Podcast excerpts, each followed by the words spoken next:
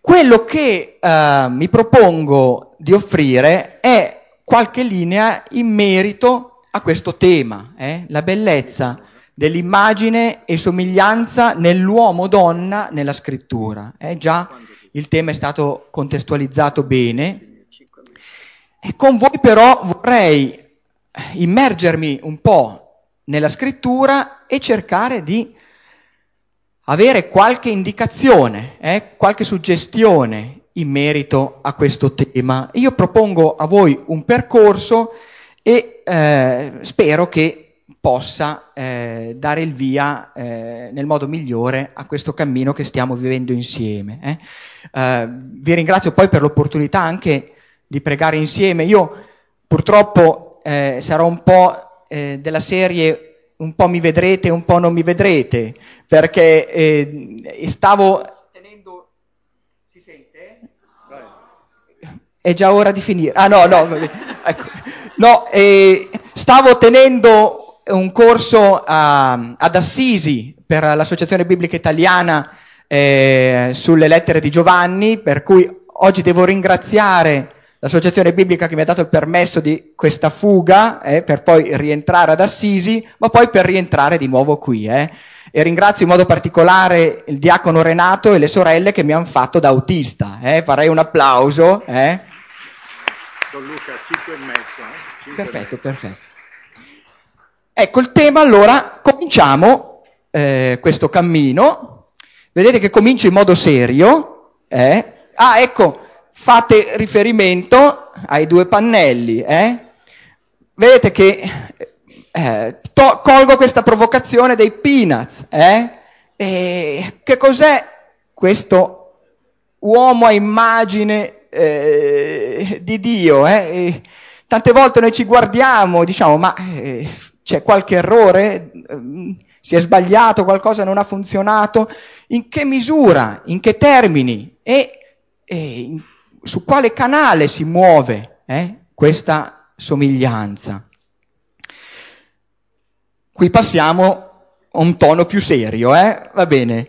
Questo non so se qualcuno di voi l'ha riconosciuto, è il sarcofago dogmatico è eh, uno del, degli elementi più belli e più preziosi che eh, conserviamo nel Museo Pio Cristiano, nei Musei Vaticani. È un sarcofago del IV secolo che è stato ritrovato nel 1800 durante gli scavi eh, a San Paolo, eh, nella Basilica di San Paolo. Un sarcofago che sviluppa eh, i temi che erano stati messi a, a fuoco nel concilio di Efeso. Quindi Gesù Cristo, vero uomo e vero Dio. Eh? Ci sono quindi, uh, uh, ecco, si vede questa lucina? Scelgo la parte destra non per una mm, preferenza politica, eh, ma solo perché sono più comodo. Eh? Allora, vedete che abbiamo Antico Testamento, Nuovo Testamento e poi il Nuovo Testamento prosegue qui. Qui bellissimo. Vedete che c'è uno seduto sul trono, eh? vedete, che è Dio Padre. Dietro c'è un'altra figura maschile e poi qui c'è un'altra figura maschile. Voi subito capite che abbiamo a che fare con la Trinità, vero? Lo spirito che da dietro è, eh, veglia, ispira, il Padre, e poi Gesù eh, richiama eh, il mosaico che è stato eh, ottimamente presentato adesso, che presenta, vedete, la donna, vedete che qui c'è questo essere addormentato? È l'uomo che eh, si è addormentato perché dalla costola è stata generata la donna. E poi ancora, di nuovo, si passa alla scena successiva, la donna con l'uomo, in mezzo Gesù nell'atteggiamento, vedete, uh, di unione dell'uomo e della donna. Vedete che la donna ha in mano questo animale, non è un animale, è la pelle, eh, perché vengono rivestiti di pelle. Eh? E si, qui eh, si preannuncia l'insidia, eh, ma vedete che la creazione ha già un tono iniziale. Vedete? Eh, dalla, la creazione viene già eh, inserita in questo clima nuziale. Quello che allora cerchiamo di capire un po' meglio. Questa immagine allora uh, viva di Dio, in che termini uh, si uh, profila? Eh? Nella Bibbia noi abbiamo due immagini possibili che possiamo assumere. C'è l'immagine viva di Dio e l'immagine dell'uomo quando viene imprigionato nei lacci del peccato e della caducità. Qui non posso non richiamare Genesi 1.26. Eh? L'uomo è creato da Dio perché possa significarlo in modo fedele e possa conformarsi pienamente a Lui ad immagine e somiglianza.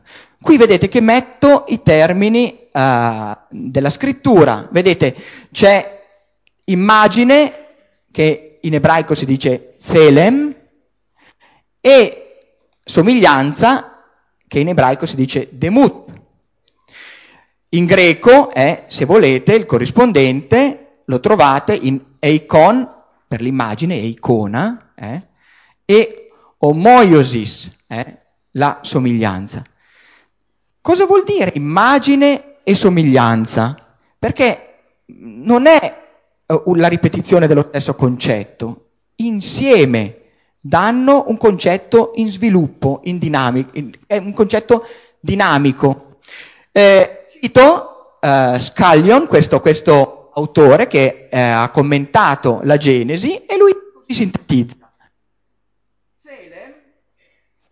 È la parola che dice l'immagine in se stessa, l'immagine concreta.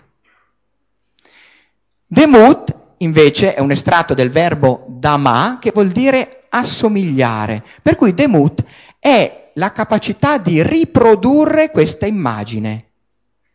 Quindi l'uomo creato a immagine e somiglianza di Dio vuol dire che è il riflesso di Dio, cioè Dio ha impresso in lui la sua immagine e allo stesso tempo gli ha donato la capacità di metterla in luce, di attuarla, di farla vedere, di manifestarla. Capite? Quindi noi abbiamo sia la possibilità di riconoscere in noi questa immagine che anche di metterla in atto. Quando però voi andate avanti dopo Genesi 1 Genesi 2, comincia da Genesi 3 eh, anche l'aspetto più problematico. Eh, perché Genesi 3, voi sapete che accade il fattaccio. Eh? Eh, prima già accennavamo il serpente e questo racconto che subito introduce nella storia dell'uomo eh, l'esperienza della tentazione, del peccato. All'uomo immagine viva di Dio, secondo questo disegno divino che è impresso nel progetto della creazione si contrappone quello imprigionato nel peccato e nella caducità che è portato a disperdersi fino a confluire nel disordine naturale. Eh, subito se voi aprite il libro dei Salmi, i Salmi vi dicono c'è una via del bene e una via del male e l'uomo può prendere o una o l'altra. Se prende la via del bene è la via che ti porta a mettere in atto la tua somiglianza che ti fa affiorare il tuo essere a immagine di Dio.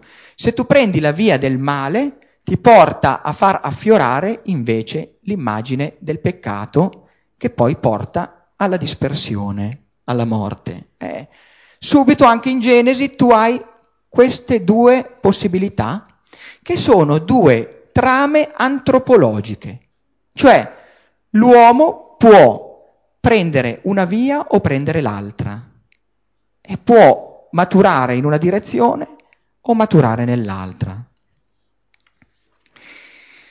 Ci sono dei soggetti, eh, dei protagonisti, sia per la trama buona che per la trama più cattiva. Il protagonista della trama più cattiva, quella che porta alla dispersione, eh, eh, a quella degradante, eh, che porta nei vincoli del male e della morte, sappiamo è il demonio. Il male con la lettera maiuscola. Eh. Lui, sin dall'inizio, è in azione nella storia per portare avanti il suo progetto antropologico, che è un progetto di dispersione. Vi cito Apocalisse. Ah, perché Apocalisse in questi passi qui dice, attenzione perché la trama del male, del maligno, porta l'uomo ad assumere a sua volta una immagine. Come nel disegno di Dio sei chiamato a mettere in luce, ad assomigliare all'immagine che lui ha impresso in te, l'immagine di Dio, il male vuole farti portare ad assumere la sua immagine, che è l'immagine della bestia. Eh? È quella che uh, troviamo nell'Apocalisse come codificazione di questa trama antropologica. È una immagine, l'assumiamo, o una o l'altra. Allora, richiamo Genesi, capitolo 2, versetto 7. Siamo nel racconto della creazione, Dio, nell'atto di creare l'uomo a sua immagine e somiglianza, eh, imprimendo in lui quella che è una vera e propria vocazione. Prima infatti è stato bene detto, cioè non è automatico.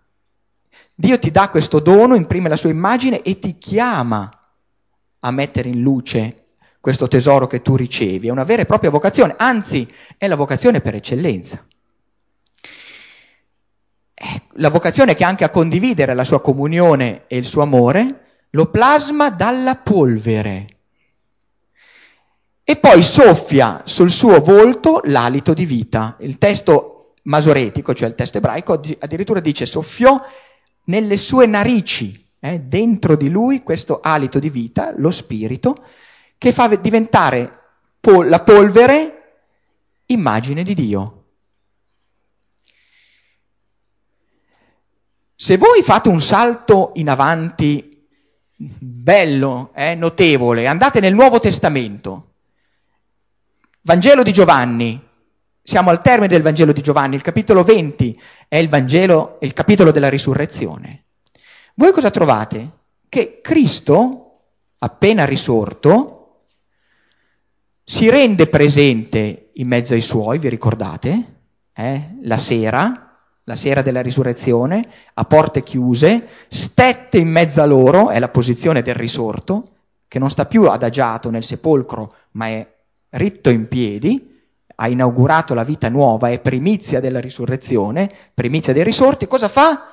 Soffiò, stesso verbo che troviamo in Genesi, e disse a loro, ricevete lo Spirito Santo. Gesù compie, Gesù risorto, la stessa azione che aveva compiuto Dio. Dio alla polvere aveva impresso il soffio del suo spirito. Cristo all'uomo, segnato dal peccato, imprime il soffio del, del suo spirito. Vedete? Non è in contrapposizione, eh? ma è in continuità. È in continuità. Questa volta uno spirito che viene impresso per una vita nuova, per il compimento della creazione, per quei cieli nuovi e quella terra nuova che poi troveremo presentati in tutto lo splendore nell'Apocalisse. Ah, Giuseppe De Gennaro è un bravissimo teologo, commenta così Genesi 2.7. Io ho voluto riportarvelo perché è una uh, spiegazione molto bella. Il volto di cui parla Genesi 2.7 niente altro è che il sistema antropologico nell'ultimo grado di predisposizione a ricevere l'alito di vita, eh? così come viene creato. Dell'uomo privo dello spirito, donato dal Creatore e ridonato nella sua pienezza dal Redentore, resta solo la polvere e l'ombra di una faces, eh? Di una faccia, di un uomo, di un volto storicamente appesantito dalla costante fatica per non morire e che dopo l'esperienza di una diuturna guerra dovrà necessariamente confondersi con la terra in cui soccombe. Polvere sei, e polvere ritornerai. Eh, chi è che ci salva da questo destino? Lo Spirito che a questa polvere dà la capacità di riconoscersi immagine di Dio e rinato, rigenerato nel Cristo risorto. E senza questo Spirito ritorniamo ad essere polvere eh, nella dispersione di cui parlavamo prima. Oh, qui vi richiamo un passo di Apocalisse, qui è deformazione professionale, qui è una mia debolezza, eh, la mia debolezza per l'Apocalisse. Leggete l'Apocalisse, mi raccomando, mi raccomando. Una coppia di sposi che non legge l'Apocalisse, eh, io non la riconosco. Cioè, io non la riconosco. Eh? Voi dovete leggere, innamorarvi dell'Apocalisse, perché l'Apocalisse parla di voi, parla della Chiesa, nella conformazione di Cristo e dell'umanità sposa. Eh? Lì dobbiamo riconoscerci.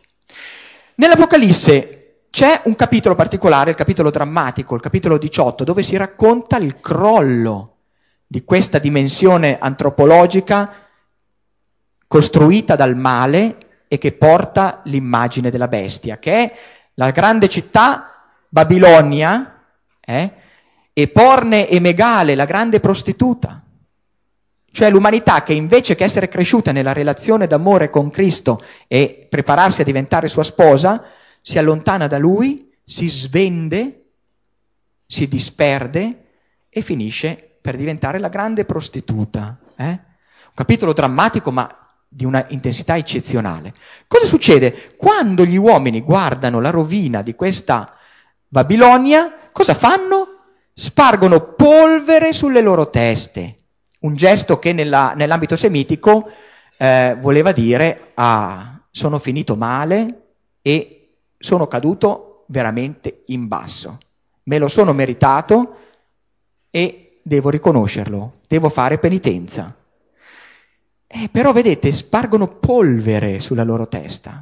E con, richiamando Genesi vuol dire, eh, siamo, guarda dove siamo finiti. Noi creati per essere immagine e somiglianza di Dio, ci siamo svenduti al male, siamo caduti nel gioco del maligno, invece che crescere nella relazione d'amore con Cristo, ci siamo dispersi e siamo tornati ad essere quello che eravamo prima di accogliere lo Spirito, cioè polvere.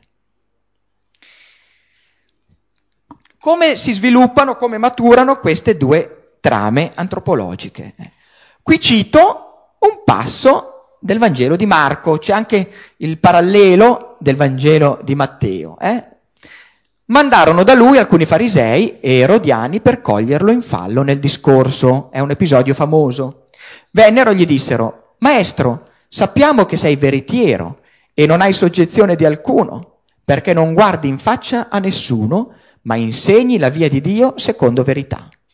Domanda, quando fanno una domanda a Gesù, eh, eh, i farisei, i capi, non è mai una domanda perché vogliono una risposta. Loro sanno già tutto. È una domanda per mettere in crisi, per mettere in difficoltà. Eh? È lecito o no pagare il tributo a Cesare? Lo dobbiamo dare oppure no? Eh? Dobbiamo pagare le tasse oppure no? Ma egli, conoscendo la loro ipocrisia, disse loro, perché volete mettermi alla prova? Portatevi un denaro, voglio vederlo. Ed essi glielo portarono. Allora disse loro, questa immagine, questa immagine e l'iscrizione di chi sono? Gli risposero, di Cesare. Gesù disse loro, quello che è di Cesare rendetelo a Cesare, quello che è di Dio a Dio.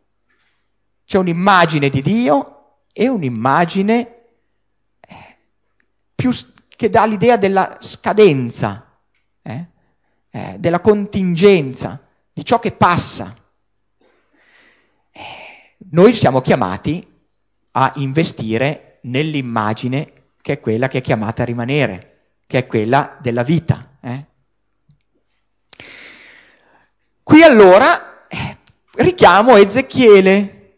Eh, Ezechiele parla di un uomo nuovo. Noi come uomini facciamo esperienza del peccato e però abbiamo bisogno di essere rinnovati.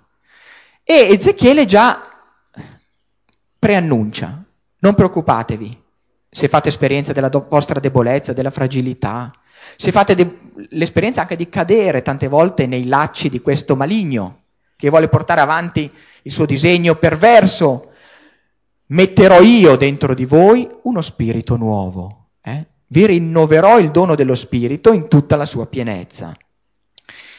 Paolo raccoglie questa promessa di Ezechiele e dice, ah, ecco chi è che ci ha dato lo spirito nuovo. Questo nuovo che eh, rispo- corrisponde a questo aggettivo, kainos. Eh? Guardate che nel Nuovo Testamento, quando si parla di novità, è sempre il riferimento al risorto, alla Pasqua. Eh? È Gesù risorto, la Pasqua, che fa scaturire la vera novità. E allora Paolo parla di un nuovo uomo, in questa pienezza dello Spirito che scaturisce da Cristo e dalla sua Pasqua, ecco l'uomo nuovo, l'uomo rinnovato e portato a compimento nella bellezza della sua immagine e somiglianza. È il nuovo Adamo. Eh? Quindi in Cristo il primo Adamo ha la possibilità, in forza della Pasqua, in forza dello Spirito, ma voi che avete già seguito i convegni precedenti lo sapete meglio di me, di diventare nuovo Adamo. Prima Corinzi, capitolo 15, lo chiama l'Adamo nello spirito. Eh sì, perché il nuovo Adamo è l'Adamo nello spirito, nella pienezza dello spirito. Mio amico Claudio Doglio, eh, in questo bellissimo commento sull'Apocalisse, ci dice, Paolo presenta come nuova creazione, attenzione, nuova creazione non vuol dire che buttiamo via la creazione di prima e ne facciamo un'altra. Nuova creazione vuol dire messa a nuovo della creazione. La creazione viene messa a nuovo, cioè perché viene ricolmata, inondata dalla novità di Cristo e della Pasqua. Eh? La nuova creazione, la novità antropologica inaugurata dal mistero pasquale di Cristo e realizzata per chiunque sia inserito in lui. Unito a Cristo, l'uomo diviene nuovo e tale novità è compiuta già nel presente è possibile all'interno di questa storia. E voi siete l'esempio. Voi siete già esempi di questo uomo nuovo, che è rigenerato in Cristo, rinnovato nella Pasqua, reso nuovo dallo Spirito. Eh, io qua vedo già eh, un palcoscenico straordinario di uomini nuovi. Eh?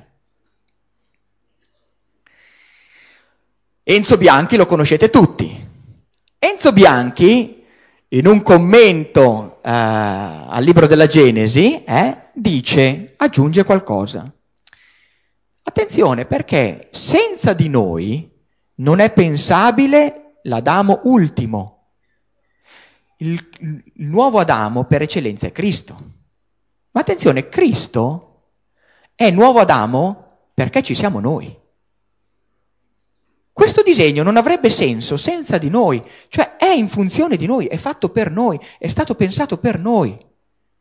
L'uomo non è un rimorchio, l'uomo è la locomotiva e Cristo assume in sé l'uomo e tutto ciò che fa è in funzione di noi. È straordinario. Perché l'ultimo Adamo costituisce la pienezza della nostra identità umana e la nostra verità profonda.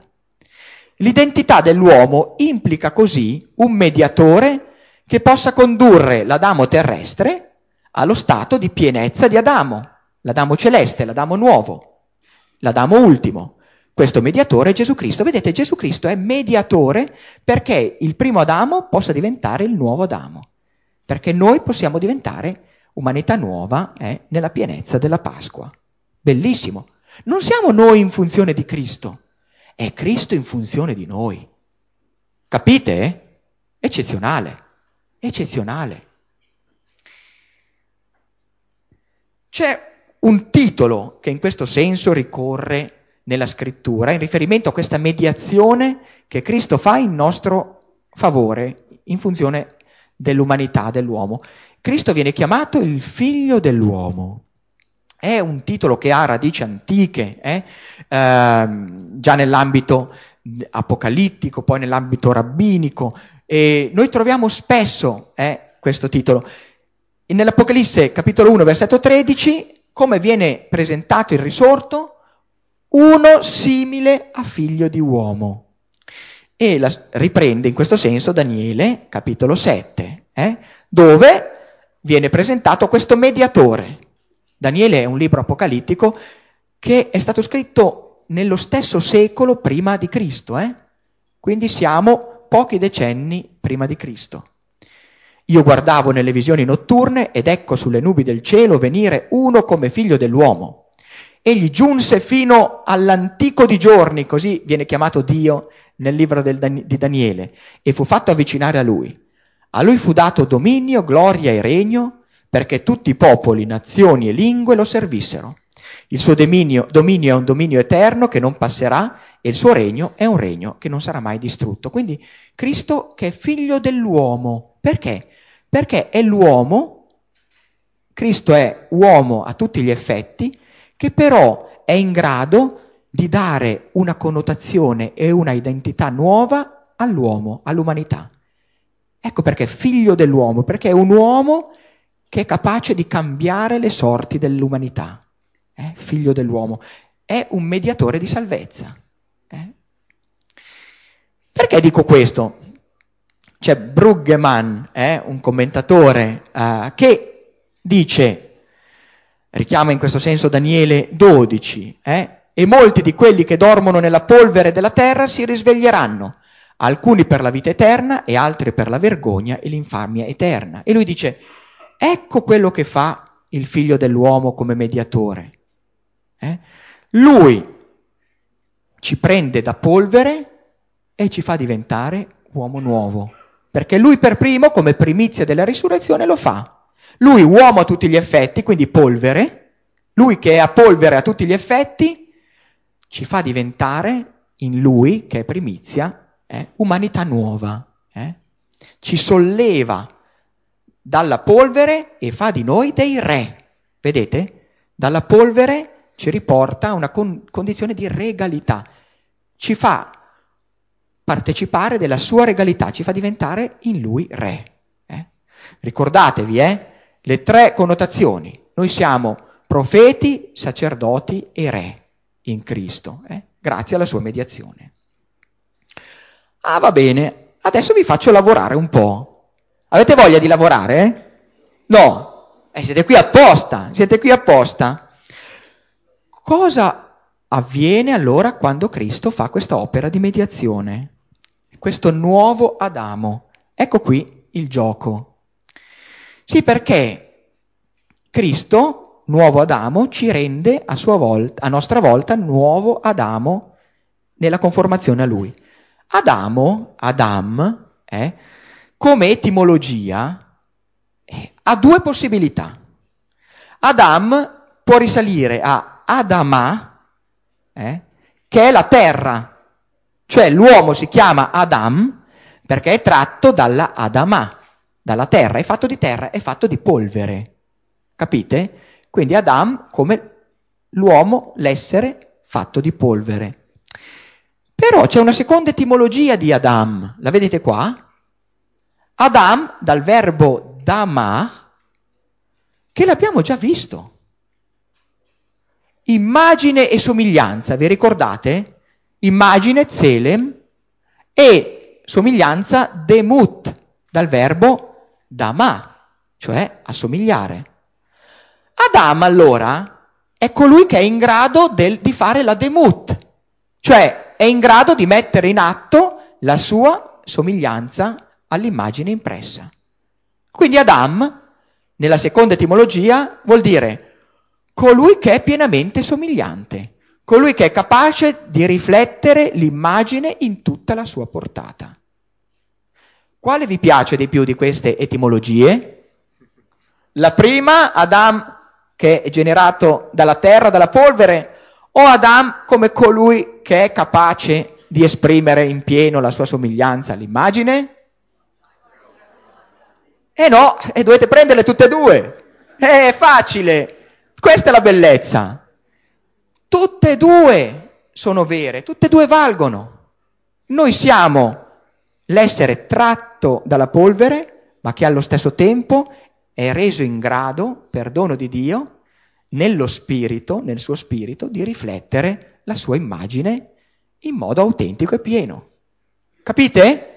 Tutte e due insieme dobbiamo essere. Questa è la bellezza. Uno dice la nostra fragilità, l'altro dice cosa ha fatto di noi Dio. Eh? Vi piace? Sì o no? Ah, bene. Eh, perché questa è la nostra vocazione e questo è il nostro tesoro. Questo è il nostro tesoro. Genesi 1, 26, 27. E qui viene il bello. Allora, alla luce di tutto quanto abbiamo visto, rileggiamo questo passo di Genesi. Eh, siamo qua, eh? Dio disse, facciamo l'uomo a nostra immagine, Zelem, secondo la nostra somiglianza, Demut, ok? Allora capiamo, facciamo l'Adam a nostra immagine e a nostra somiglianza. Domini sui pesci del mare e sugli uccelli del cielo, sul bestiame, su tutti gli animali selvatici e su tutti i rettili che strisciano sulla terra. Versetto 27. Allora Dio creò l'uomo, Adam, a sua immagine, a immagine di Dio lo creò, maschio e femmina li creò. Ah, questo è il passaggio decisivo. Noi adesso sappiamo perché Dio crea l'uomo a sua immagine e a sua somiglianza, Zelem ed Emut. Sappiamo che lo genera dalla polvere della terra imprimendo il suo spirito, molto bene. Dio allora cosa fa? Per realizzare tutto questo, crea l'uomo a sua immagine, a immagine di Dio lo creò, due punti, maschio e femmina li creò. L'uomo è creato maschio e femmina proprio perché il suo essere creato maschio e femmina è l'immagine di Dio. Capite? È l'immagine di Dio. Io ringrazio i vescovi, eh, nel, nel, vescovo qui presente, eh, per questi due punti che finalmente hanno introdotto nella nuova versione. Perché questa è la chiave di lettura.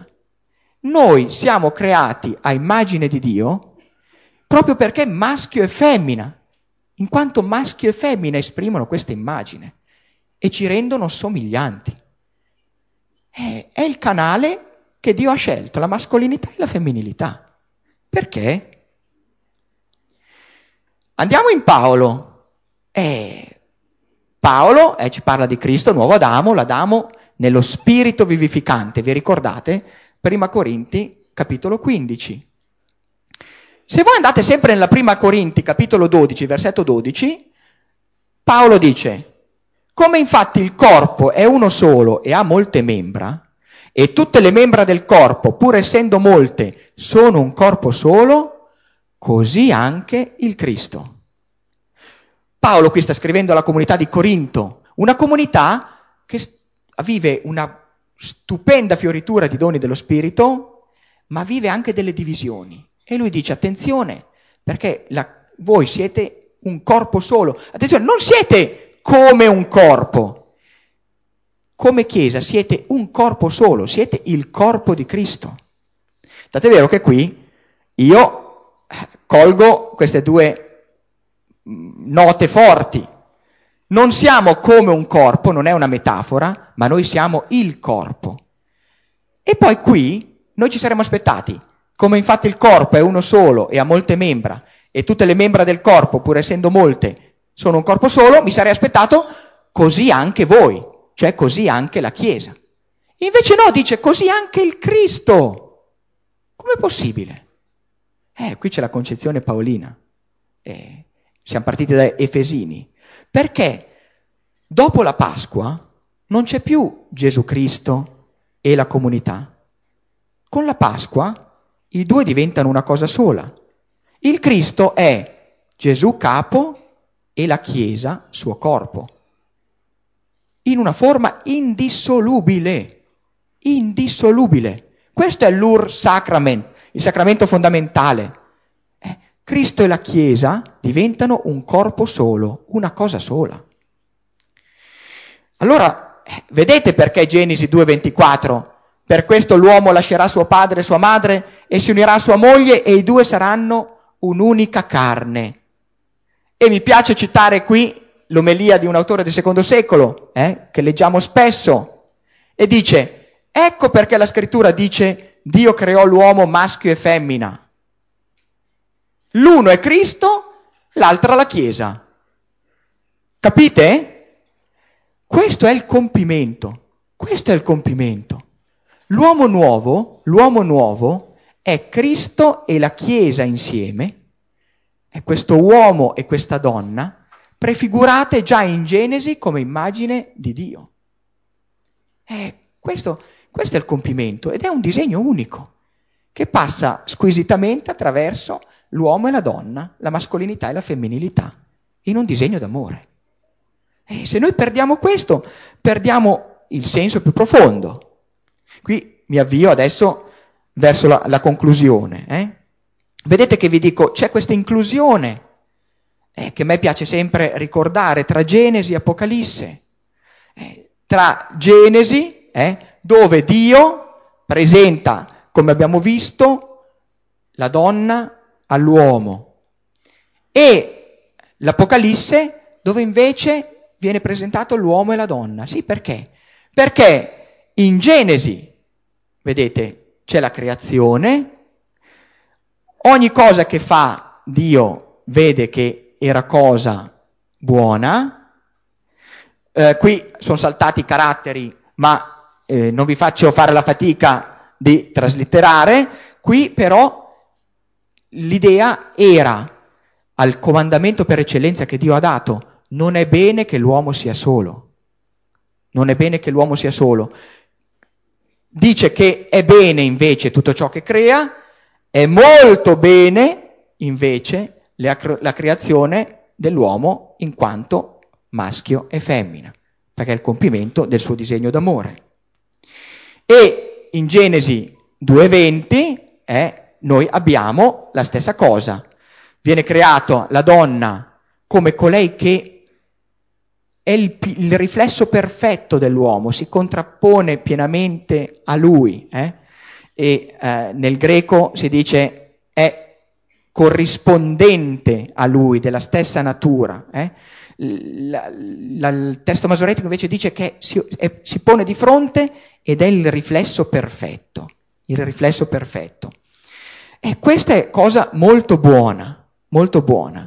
E abbiamo visto quando presenta la donna all'uomo eh, come ninfagogo, cioè come colui che preparava e accompagnava la sposa allo sposo nell'ambito semitico, si dice questa volta, e è l'iscrizione che abbiamo visto qui uh, nell'icona che campeggia qui dietro, è osso delle mie ossa e carne della mia carne. E la prima parola che dice l'uomo nella Genesi è già una poesia d'amore. Vedete? Cito qui Gowan eh, che dice eh, le prime parole pronunciate dall'uomo nella Bibbia sono già parole d'amore.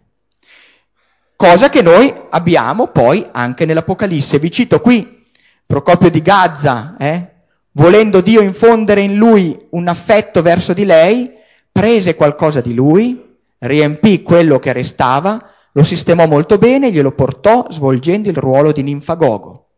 L'uomo eccitato da un movimento innato per l'amore e poco meno che abbracciando la donna esclamò, questa sì, che è osso delle mie ossa, carne della mia carne, poiché era immagine di Dio. Capite? I padri l'avevano chiaro questo. Siamo noi che col tempo abbiamo un po' perso eh, questa, questa, capacità dell'uomo di riflettere l'immagine di Dio proprio eh, in quanto uomo e donna, eh, nel dialogo d'amore. L'Apocalisse è invertito. Noi abbiamo la donna, che è l'umanità, eh, prefigurata nella primizia che è la Chiesa, che attende l'uomo. E anche qui Dio fa da ninfagogo, gli presenta questo uomo, che è lo sposo, che noi nell'Apocalisse siamo invitati a invocare con lo Spirito. Eh, vieni, Maranatà, abbiamo cantato all'inizio. Eh? Vieni, Signore Gesù. E lui che dice, dice sì, vengo presto. Eh? Amen, vieni Signore Gesù. Eh? Anche qui cito un padre, Teodoreto di Antiochia, che si fa voce dell'umanità e dice mi ha inviato tanti profeti, ho ascoltato i profeti, ma adesso voglio ascoltare la voce dello sposo, voglio sentire il bacio dello sposo. Eh? Qui mi piace richiamare Alonso Schöckel, eh, che uh, questi padri ce li ha conservati e uh, ce li ha trasmessi. Eh?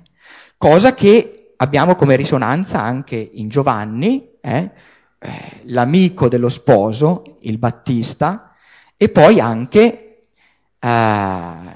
nel Cantico dei Cantici e nella Genesi stessa. Sì, perché, come si diceva prima, nella Genesi uomo e donna vengono chiamati Ish e Isha, non uomo e donna, perché Ish e Isha danno la piena simmetria, l'uno che corrisponde all'altro e si combaciano per compiere il disegno di Dio.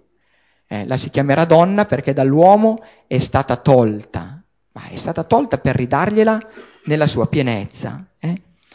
E eh, Francis Landy dice anche nel cantico tu hai questo, con questo uomo e questa donna che si richiamano a vicenda in un flusso di identità, cioè non sai mai chi dei due sta parlando, può parlare uno, può parlare l'altro, eh? questa simmetria piena, e scambi dell'immaginario, perché si chiamano con gli stessi titoli. Mia colomba, mia rosa, eh, mio cerbiatto. Uno li usa, l'altro li usa. Eh? E la pienezza poi è in Efesini 5, eh, dove Cristo stesso plasma questa sposa portandola a sé in tutta la sua pienezza. Eh. Questo passo lo conoscete bene perché è, è il passo emblematico, è l'icona di mistero grande. Concludo. Allora, quello che volevo dimostrare era proprio questo, vedete. C'è un disegno di Dio, sin dall'inizio, che parte da un'immagine e da una capacità di riflettere l'immagine che ci è data nello spirito. Noi che siamo polvere riceviamo questo tesoro grandissimo. Cristo mette a nuovo questo dono e lo porta alla sua pienezza facendo di noi l'uomo nuovo. Il tutto però sempre in una capacità di assomigliare un disegno che è un disegno di amore. Il disegno di amore di Dio per l'umanità, di Dio sposo per l'umanità sua sposa. È un disegno che parte da Genesi, si sviluppa nei Vangeli, passando attraverso il Cantico dei Cantici fino a giungere all'Apocalisse. Questo disegno d'amore non puoi comprenderlo se non mettendoti in sintonia con il canale che Dio ha scelto, che è il, il canale dell'amore tra uomo e donna, il canale dell'amore tra l'uomo maschio, femmina, nella loro mascolinità e femminilità. Se noi cambiamo canale, perdiamo il senso del disegno di Dio e perdiamo la sintonia con Lui. C'è niente da fare. Eh? Per cui mi raccomando, manteniamoci in questo canale, allora la nostra somiglianza e la nostra immagine risplenderanno in tutta la loro bellezza. Eh? Grazie.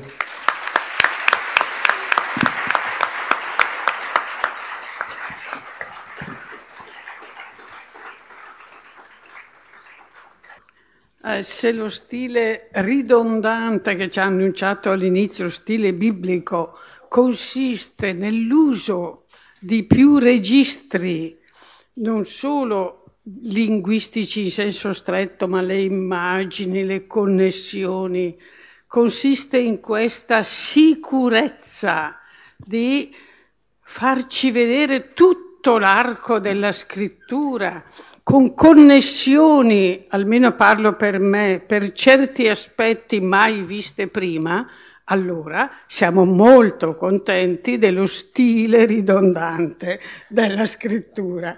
Ecco, anche perché noi abbiamo capito, e questo è proprio il primo là iniziale di questo convegno, che questa immagine di Dio, l'essere uomo o donna non ci sta semplicemente dietro, alle spalle, ma ci sta davanti. E che in questa somiglianza anche noi abbiamo il nostro compito, la nostra missione e il nostro da fare per arrivare a quel compimento che è Cristo sposo. Grazie.